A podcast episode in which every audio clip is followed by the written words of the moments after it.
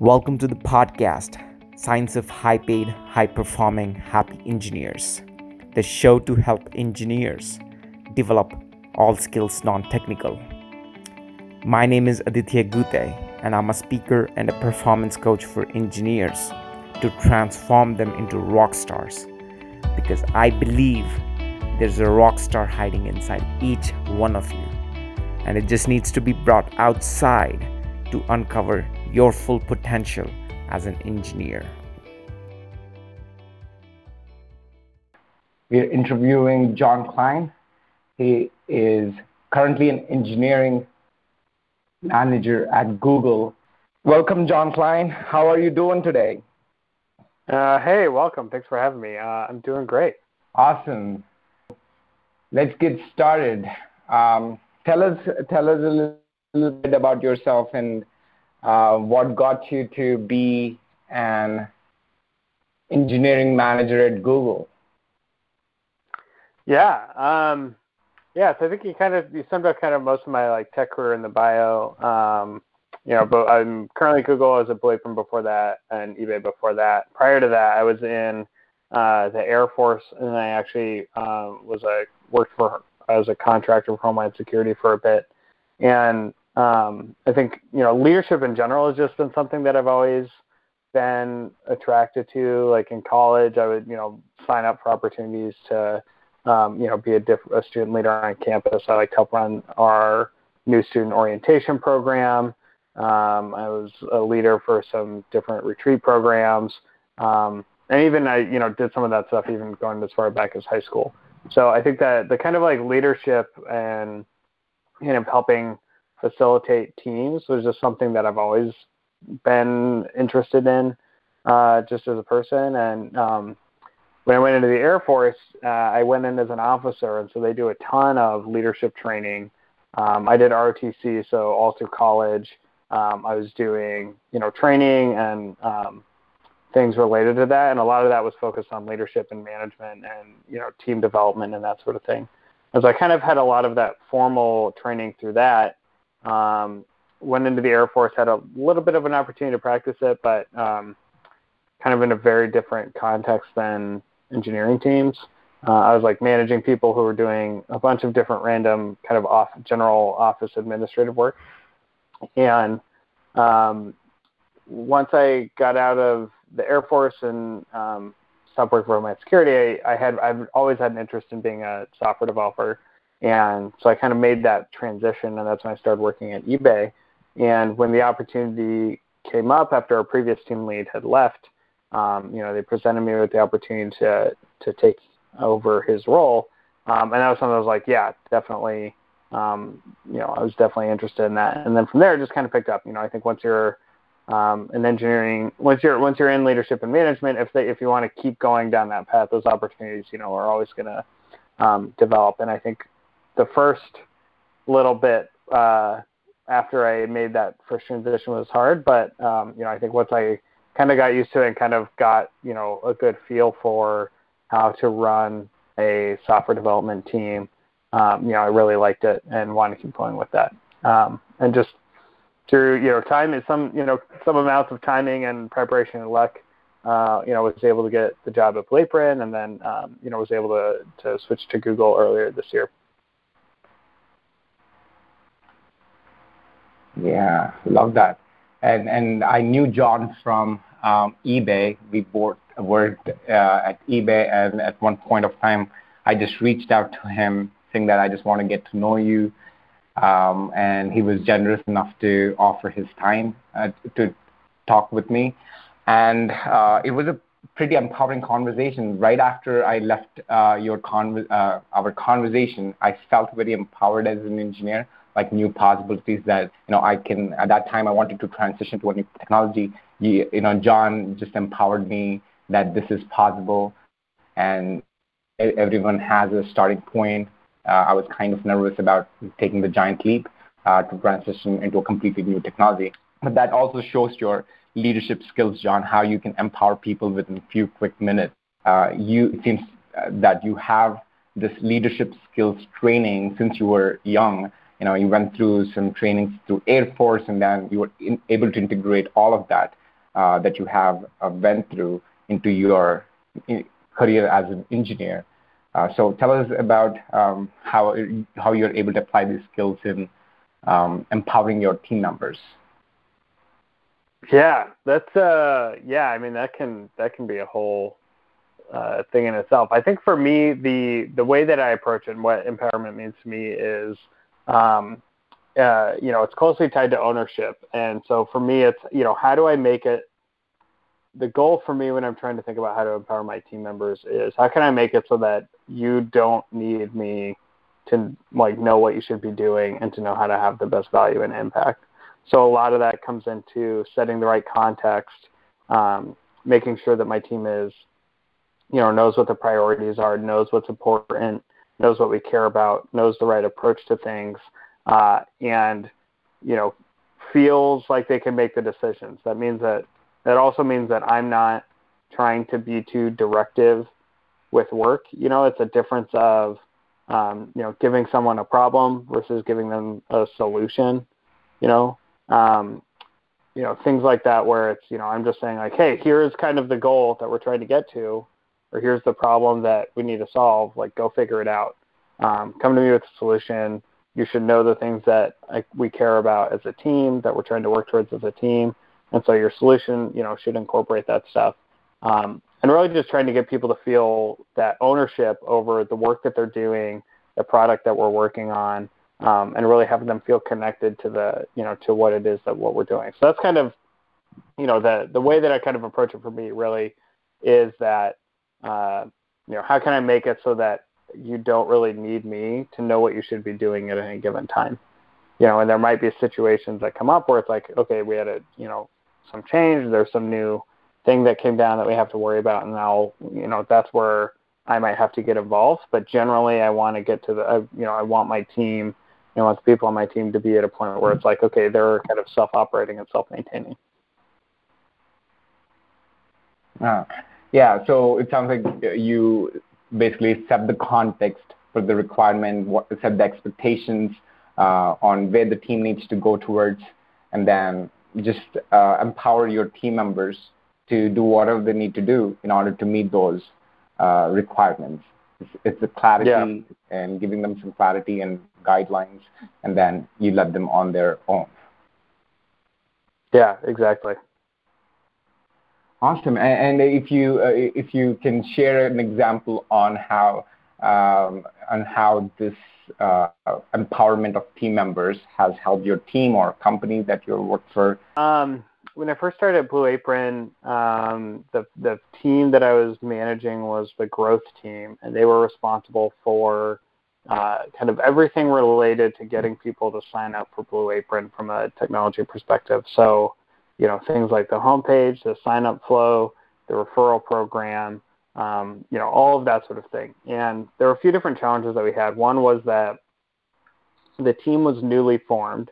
Uh, so there were, you know, a handful of people on the team that were new to the company. Um, there were some people that were on the team that, um, you know, had been at Blue Apron for a bit or a while, but hadn't really worked together and uh, they had also the company has also just made the transition from being a skill set focused team to being this kind of product area focused team. So before there was like a back end team and a front end team, uh, and now they were kind of cutting that more um, to line up with product areas.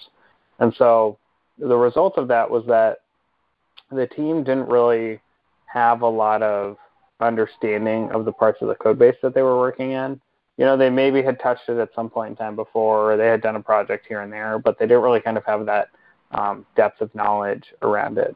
Um, and then on top of that, um, the marketing team that we were working with, who was our biggest stakeholder, um, you know, they were kind of tracking things on a weekly basis, and so they had, you know, weekly targets of how many new people they wanted to get to sign up for Blue Apron, and um, you know, they'd have different ideas about things that they wanted to do you know, kind of every week. Um, and so there are a couple couple challenges that came into play with that. One was that as a, as an engineering team, as a technology team, we needed to be a little bit more responsive, um, and you know, kind of in that agile sense. Like you know, they would the marketing team, I'd be like, oh hey, we have this, uh, you know, we just signed this new partnership with somebody. They want to launch it in like two weeks. um, you know, what what are some things we can do to kind of help promote that on the website, or you know, different things that are going to require the tech team to work on.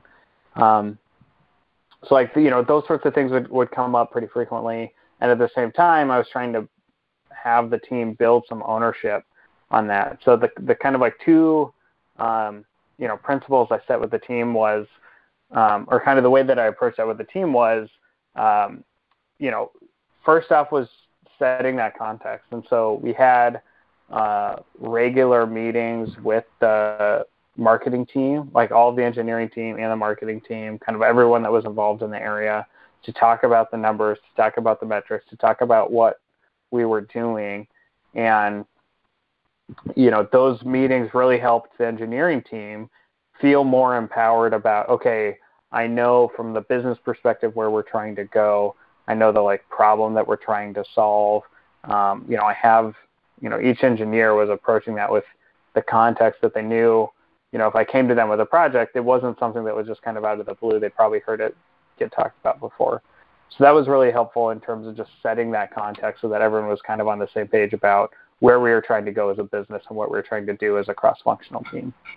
Um, the second part of that was within the team and kind of trying to help build some of that ownership, like, you know, had different parts of the team take over the different areas that we were responsible for. So I had a couple of the engineers who owned registration were the, um, you know, kind of main people that worked on anything related to the registration part of our code base. I had another, uh, you know, kind of sub team that worked on our referral program and everything related to that. And so that helped them, you know, develop a little bit longer um, viewpoint than just the specific projects that they were working on. Um, you know, so that they could kind of think about, okay, you know, here are all the issues that we have from the code perspective, from the technology perspective, here's where we want to go in six months or a year. Um, now, when I'm working on these different projects, I know I can, you know, how to work on them in such a way that I'm kind of moving us forward and moving the team forward. And so that made it really easy where, you know, for me, my role was really more about working with the marketing team at a higher level, at a strategy level, and trying to make sure that, um, you know, they understood what different capabilities we had and what was easy and what was not. Um, and it left the team able to just kind of operate on a day-to-day basis. And if they ran into an issue, or if the marketing team ran into some issue with, um, you know, some campaign, they felt really comfortable talking to the engineering team, and the engineering team knew what the priorities were because we would kind of go through every week and talk about that. Um, you know, where they could be like, okay, yeah, this is worth me, you know, stepping off of the the current work I'm doing to go handle this right now, or um, you know, maybe it's okay for it to wait for a day or two before I pick it up. Um, so I think that was that was an example. I think that was a time where we had a really good um, operating rhythm between our cross-functional partners um, and within the engineering team, where you know everyone was really bought into the mission, bought into what we were trying to do as a cross-functional team, um, and we were sharing those numbers and sharing those insights, um, and really getting a good, getting a good understanding of what the work we were doing was and what the impact it was having on our users. Um, and I think that, you know, for me, at the end of the day, that's the most important thing is like really tying people's work to the impact that it's having in the world. Like it's not, you know, if you're working at a company, you're not building technologies just to like make tech, right? You're trying to solve a problem, you're trying to help someone out. Like there is another human being on the other side that's using your product, that's using your technology to to do something. And so how can you make that connection really close and really tight and have engineers understand that impact. Um, and that really helps clarify everything. Wow, that's a great story, John. You started with something kind of like, you know, the companies kind of getting reorganized and there's a lot of shuffling around. And then uh, you took that opportunity um, to to set up meetings with marketing team really and sales team to really understand uh, to really understand their priorities and uh, so engineers feel that they are being included in the business um, uh, you know decisions that are being made so that they know the impact of the, their work and how you're able to you created a kind of structure where engineers can relate their work to a bigger mission, which is actually impacting customers. There is a real human being right there, really connecting with, with the company's purpose. It's amazing. And um, so, what you know, have you faced any challenges with this with with um, putting this in place? Maybe uh, resistance from the higher ups or from the team members. Yeah. Um, yeah. I mean, the things I, you know, I think I've been pretty lucky so far in that generally, I, Blue Apron in particular was a was a fairly unique place in my experience that everyone who worked there was really, really committed to the product and to the mission. Like they worked at Blue Apron because they cared about the role that food plays in people's lives. They really liked the product. Um, you know, they weren't there. No one, no one on my team and no one that I knew directly was there because it was only because it was like a fast growing startup and they just wanted to like collect a paycheck. They cared about food. They cared about the product. Um, and so that buy-in around that really helped make everything a lot easier. Um, at eBay and at Google, you know, there's people who work at those companies because they are good companies because they have cool technology. And so you're not necessarily always going to get that buy-in at an individual level around the product and the work that you're doing. And I think that's okay. Like, you know, the reasons that people are software engineers and the reason they work at a certain company, uh, there's a whole host of reasons. Um, and you know, that's that's the job of being a manager is to help tie, you know, align people around what they're interested in and what they care about with whatever it is that the team's doing. So even if I have someone who's not necessarily um, you know, super product oriented or product focused. You know, maybe they're like, I do just like building cool tech. Like I want to build, I want to solve interesting technical problems. I don't necessarily care whether it's, you know, for um, Blue Apron or if it's for Google or whatever. Like I just want to solve an interesting tech problem. Um, you know, then it's just kind of a difference of um, how I talk to that person and how I engage with them. I think a lot of this other product focus is, you know, for people like that who are really interested in technology, that product focus isn't necessarily going to detract from, like, I don't think it's at odds. Um, I think it's something that's it can help, um, or at you know worst case it's it's you know ambivalent to those people. Um, but that's also part of I think when I'm trying to build a team, especially if I'm you know I like working on consumer focused products, and so for me there's always a user, there's always someone who's like using the product that I'm working on, you know, I think still being able to like tie back that impact of the difference, you know, even if you're working on something that's really, you know, technology focused, that's going to have an impact on the users. And so being able to tie that back does, I think, help people feel, um, you know, a little more acknowledgement of like, oh, here's the difference I made. You know, I got to solve this problem, and you know, I had, you know, uh, made this difference in the in our users' lives or in the areas that they're working on. Um, you know, from a leadership perspective, uh, you know, like higher up perspective, I don't think anyone, I mean, the whole point of management is to like get your team to be more productive and to like increase the bottom line, whatever that looks like. And so this whole, you know, I think the whole approach around getting the team bought in on, you know, being product focused and, you know, really, really um, working for the user is something that you know any management team is really going to be supportive of. Um, I'm trying to think. Yeah, so I haven't run into too many issues as far as like trying to sell it to leadership. Um, you know, I think there are different parts of that make it easier or harder on whether um, you know like something that I'm kind of working on working with um, at Google right now is that um, there isn't a lot of infrastructure um, from a like team management perspective and from a technical perspective on making that feedback cycle with the user really tight. Um, and so that's an area where it's like I think the team is interested in that and wants to do that, but there's a lot more work that I have to do on the management side in order to set all of that stuff in place in order to like, you know, increase the amount of communication and collaboration with the product team, with the user, um, with our user research team, with our design team. You know, whereas at Blue Apron, a lot of that stuff just happened all of the time. And part of that was because it was, it was a smaller company. Part of that was because people were, you know, from day one a lot more engaged in the product and wanted to know all of that stuff. Um, so there was, you know, just the way the company culture was at Blue Apron was a lot more supportive of that. Whereas at Google, um, you know, it's not that it's not supportive of that. It's just that there isn't a lot.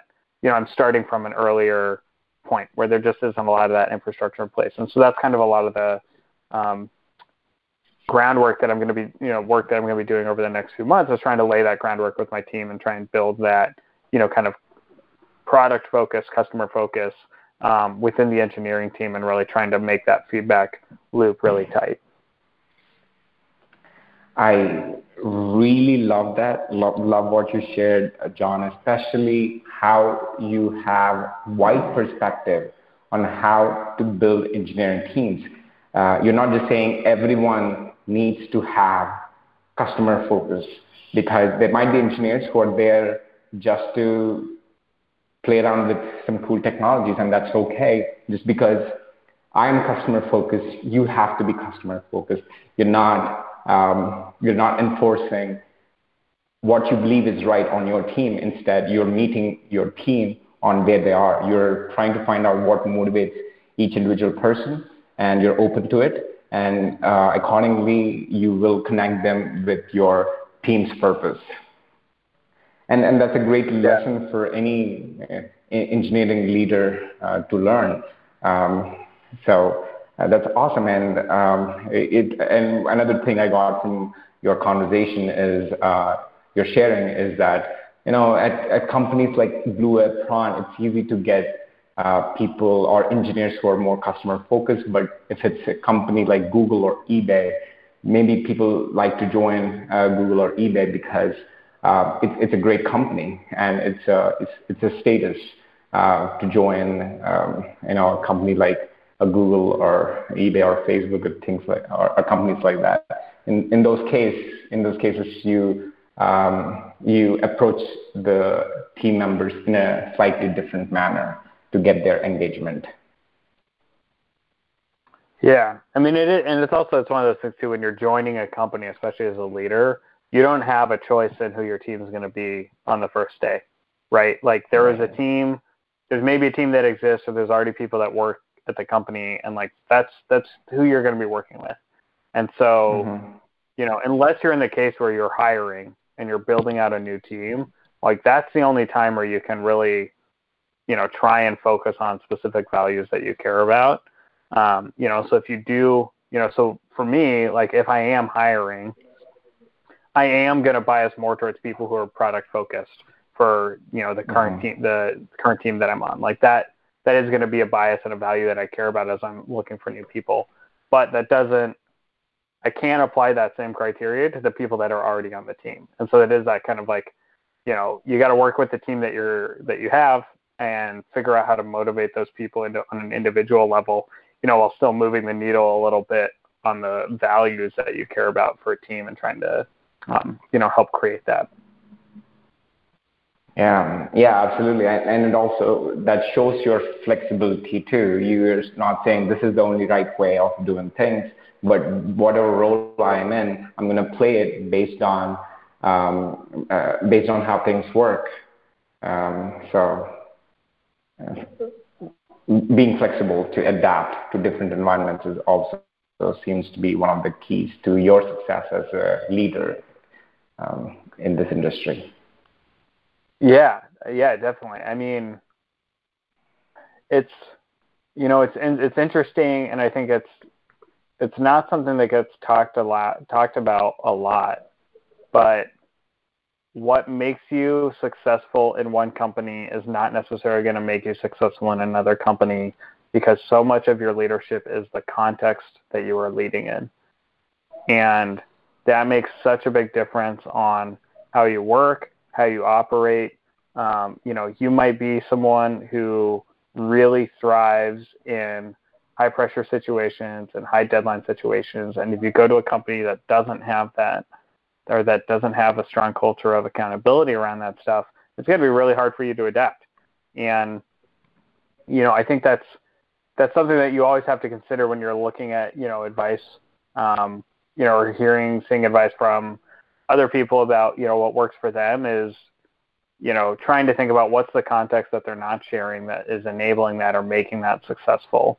Um, you know, one thing that made, you know, I'm, I'm talking about, you know, a lot of the, a lot of my time at Blue Apron, and one thing that made that really successful for me was that I had a really strong values alignment with my leadership, with the VP of engineering, with the CTO, and that gave me the space to operate where, you know, they trusted me to do the right thing and they knew that when I whatever I thought was going to be the right thing was going to line up to be something that they wanted. And so that that trust and that alignment made it really easy for me to operate in that.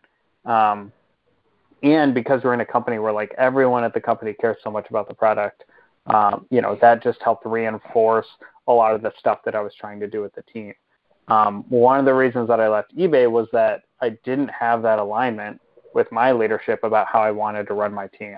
I kind of kept, um, you know, kept coming, you know, kept kind of butting heads with my, um, you know, my director or, or um, you know, the people above them on, um, you know, trying to do something that I thought was right, and they and them disagreeing with that. And so that was an area where it's like, okay, I knew that um, I was either going to keep keep being really frustrated if I kept trying to do this, um, and my career growth probably wasn't going to go that far because the, just the way that I was trying to approach how to run an engineering team was different than the organization that I was in. And so that's always something that, um, you know, that flexibility you talk about is always something that's super important. And, you know, particularly when you're moving companies, and that's something that I, you know, is has been top of my mind for me coming to Google because Google is so different than anywhere I worked before. Um, and the team uh, you know, the organization that I'm in, um, you know, is just work operates in a very different way, and so that's something where, you know, I'm trying to take a step back and guess, you know, make sure that um, the way that I like to run teams is going to work in that culture, because you know, it is kind of like you know, you think about the, you know, like an organ transplant, right? Like the biggest problem with organ transplants is you're bringing a new body, like a new thing into someone else's body, and whether that the host is going to accept or reject that new thing. And that's very much the same when you're trying to bring part of a different culture or bring something else into an existing company is that if that the rest of the culture isn't there to support it, it's not going to be successful. And so that's something you have to look at when you're like, okay, I know I like to run teams this way, take a step back and think about that a little bit and make sure that you're the way that that you know what are going to be some of the downsides of that in this company versus the last company? What at your last company made that successful for you versus you know where you're at now yeah that that's a great lesson uh, you know being able to what what works at one company might not work at a different company because it's because of the uh, culture of the company and uh, it seems like you have this great uh, intuitive capabilities to be able to figure out, hey, you know, this culture doesn't work for me. But many uh, engineers or leaders, uh, they try to push themselves too hard. So, John, if you can, you know, shed a little more light on what um, suggestions you have for people who are struggling they know they want to make the transition. Yeah. Um, yeah. So with the, yeah, with that transition, I think what um, the the the kind of focusing point for that was that my team was starting a new project at eBay, and uh, we about the time that I had made the decision to leave the company, I think we were like three months into that, and we were starting to transition from kind of like a very high level um, like R&D phase into like a prototyping phase, and I had had a lot of conversations with my boss and uh, his boss on kind of what we were trying to do and where we were trying to go. And um, through those conversations, a lot of it was, most of it was me trying to convince them to not go the fast way that incurred a significant amount of tech debt and to go a way that was would take more time but would help kind of set up a platform for the future and kind of give us a really good place to work from going forward. And you know, the the difference in timeline wasn't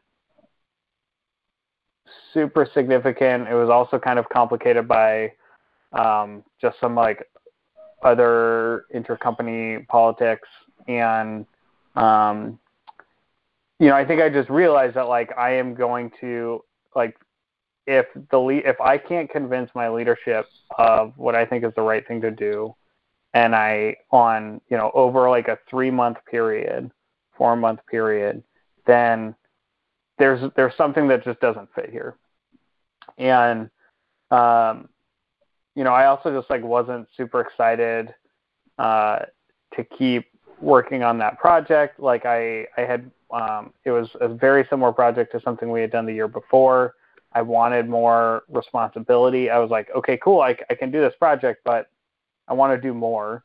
And I wasn't getting any uh, hints or suggestions from my leadership that they were going to give me more responsibility. And so, you know, I think for me, it was like, okay, I want I want to take the next step in my career. I want to like, you know, start managing other managers potentially, you know, or work towards that. Um, and that's when I started looking for something new. And so I talked to a bunch of different companies. Um, I was, you know, mostly looking at startups. I wasn't really looking at any big companies. Um, you know, I think I probably talked to 15 different, you know, startups. I talked to some founders. You know, had some just, you know, some of those like kind of informational coffee chat type things that you do before you kind of start an interview process, and then interviewed with a with a handful more companies. And when I spoke with um, Blue Apron, um, you know, they really stood out. Um, you know, I did I did well on the phone screen, and the person I was talking to on the phone screen was great. The recruiter I was talking to was really nice. Um, I was excited at the, the their pace of growth. So they were growing a lot, and you know, you come in in, in leadership in a company that's growing quickly. You know, your career is going to grow with the companies, and so that was something that was attractive to me. Um, and then when I finally came in for my onsite and talked to the VP of engineering who had just started the company a few months prior, when I talked to the CTO who was one of the founders, and I talked to a couple of the other engineering managers, it became really clear that the way that they wanted to run teams and the things that they cared about were the same things that I cared about. And that was the 1st mm-hmm. time that I had talked to anyone um, where I was like, oh, we are on the same page about this. Like that values alignment made such a big difference. And so that was the, by far the biggest selling point for me um, was I'm going to be I'm going to a place that is my career is going to be able to grow with it, but I'm going to be operating in a space where um, I don't have to keep disagreeing or keep fighting for to do what I think is right for my team. Like that'll just be supported. Um, and so that was that was a big thing um, you know that was that was by far the biggest transition but that was also kind of realizing you know it took a lot of conversations with um, different people at ebay on um, trying to like make sure that i was looking at the you know my situation um, through the right lens and i had like talked to um, a couple people who were outside of my org and kind of like had who knew some of the people involved and were, was explaining just to like have a gut check that like am I thinking about this the right way? Like am I am I off base in thinking that my career is isn't going to go you know any further? Um, yeah, and so that that was you know that took a little bit of you know that took some of those conversations and took a lot of time to kind of really come to the conclusion that like okay yeah I'm not to grow in the way that I want to here and I should start looking for something new. Um, you know, the transition from Blue was a little bit different. Um, the company, Blue Apron's gone through a lot of changes in the last year. in particular. Um, there was a round of layoffs last fall, um, and I had to let go like a third of my team. And um, after the layoffs, a bunch of other people quit, and so it kind of got to the point earlier this year where most of the people that I really liked working with had left the company. Um, I was not very certain on the company's future. Um, I had made the decision in kind of like February, Marchish timeframe. They brought in a new CEO in April, and you know by that point I had been working a ton. Um, you know, my had had a lot of changes on my team, and I wasn't confident that I had the energy to, you know, kind of keep going. Like I, I could kind of see all of the work that my team needed to do, that we were going to need to do for the coming year and two years, and I, you know, just didn't really have the energy to do it.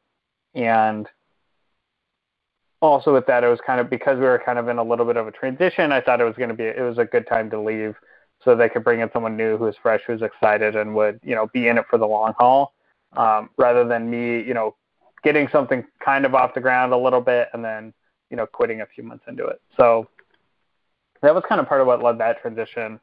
Um, and looking at Google, um, the the VP of engineering at Blue Apron had actually left to Google uh, last year and is in a is in the same org that I am. And so I kind of talked to him. Um, I had been talking to a recruiter from Google, just kind of like you know very informally for a few months, and told them you know I was like, hey, if there's anything that's really consumer oriented that comes up, you know, let me know. And the opportunity to lead the Keep team came up, and you know, especially at somewhere like Google where the opportunity to lead a product, an entire product uh, that is customer facing, that is fairly well known, is not very frequent. And it's purely a matter of timing. And so the timing just worked out in that sense where the opportunity to lead the team came up. The team had just they had just moved it to New York um, from California, so they're kind of like rebuilding the team a little bit. Um, and so that timing just worked out really well.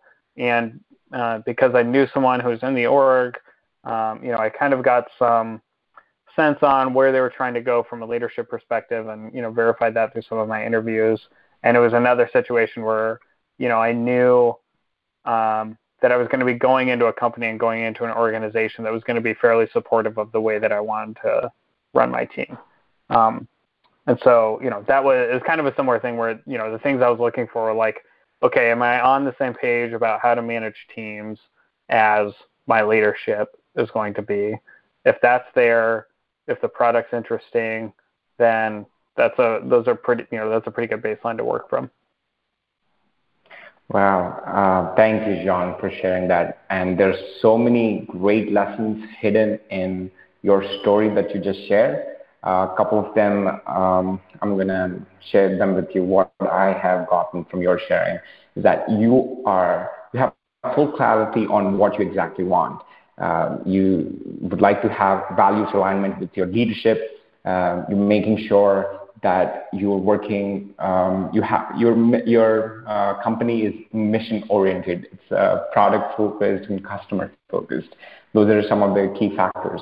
And um, at eBay, then you saw that there is some uh, misalignment misalignment in values.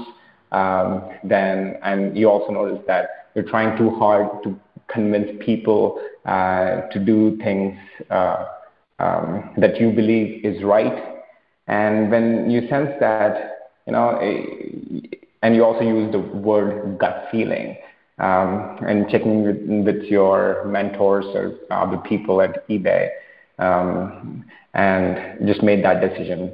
But you know, and that's key because many people struggle and try too hard, and it's like a couple of years, and they're already um, motivated, demotivated, and um, try to just stick to their jobs. But you made that transition happen. Yeah.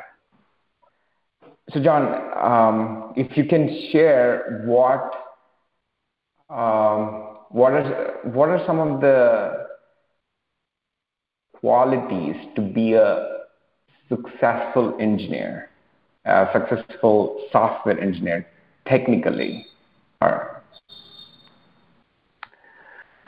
Yeah, um, I think the I mean, it's it's interesting because I, I you know I, I've been having career conversations with my team um, just because like you know performance reviews came out uh, like a month ago, and so we're kind of doing goal setting conversations, and there's a transition, you know, about three to five years or so into your career where your the important things for you as a software engineer become less about your specific ability to in a given technology and more about kind of your other skills. So what I mean by that is your your first few years are really about getting fluency with a particular technology or particular stack. Um, you know, obviously, if you're working or or even you know a domain, so that's like okay, how you know how much do you know about you know Ruby? How much do you know about Ruby on Rails?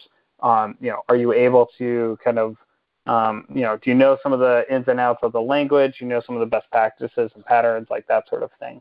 Like that's the really important stuff for your first few years, where you really want to build that fluency and get to a point where, um, you know, you have a good grasp and command of a specific technology or or domain or something like that.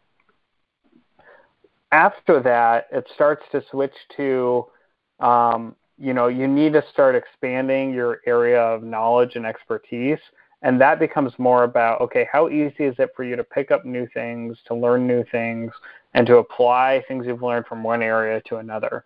So then it becomes it's not just about how good are you with ruby. Maybe it's um, you know expanding your knowledge into you know front end web development and you know at least having some basic understanding there. Uh, you need to start knowing about uh, http servers. Like how does ruby on rails actually work under the hood? Like how does it connect to a database? What are the underlying things there. You know, and you're expanding from that area where it's like, okay, I knew about a backend web server too. I know a little bit about data, databases. I know a little bit about the front end thing. I know a little bit about just how the internet and networking works.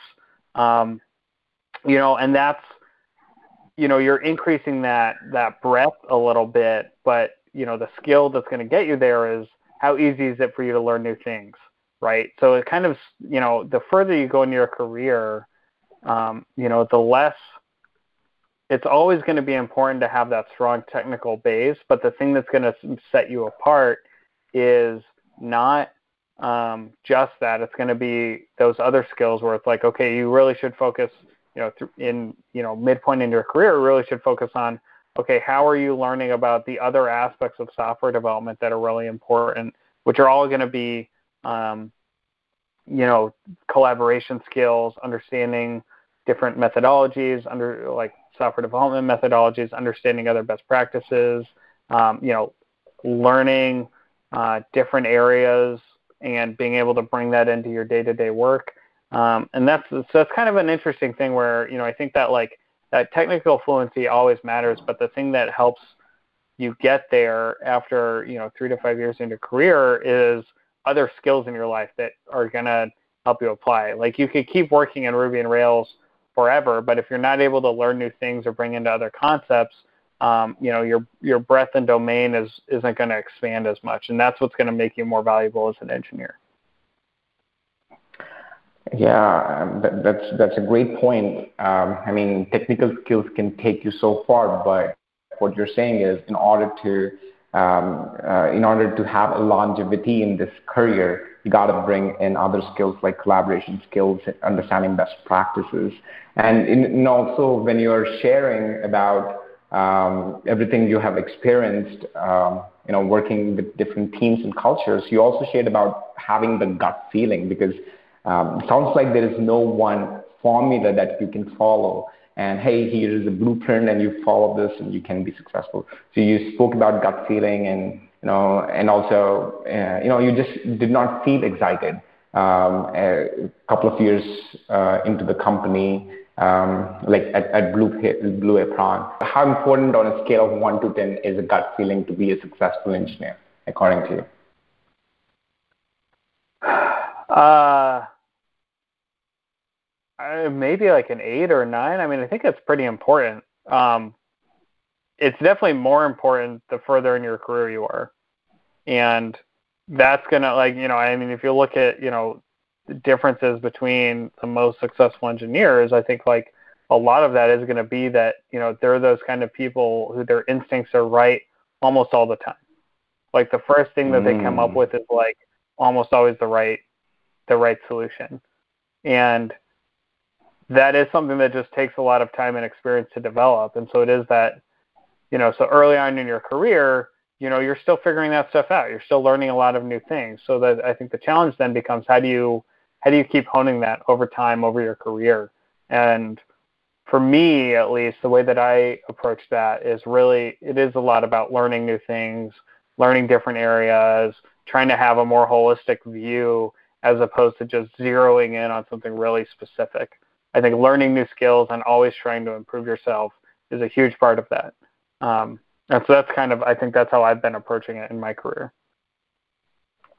Absolutely, and, and that's that's a great point. Uh, uh, uh, before we wrap this podcast is, is, that you know in the very beginning when someone is starting out uh, as an engineer, uh, there there are kind of blueprints that they can follow. Hey, learn this technology, you can get this job, and that most likely works.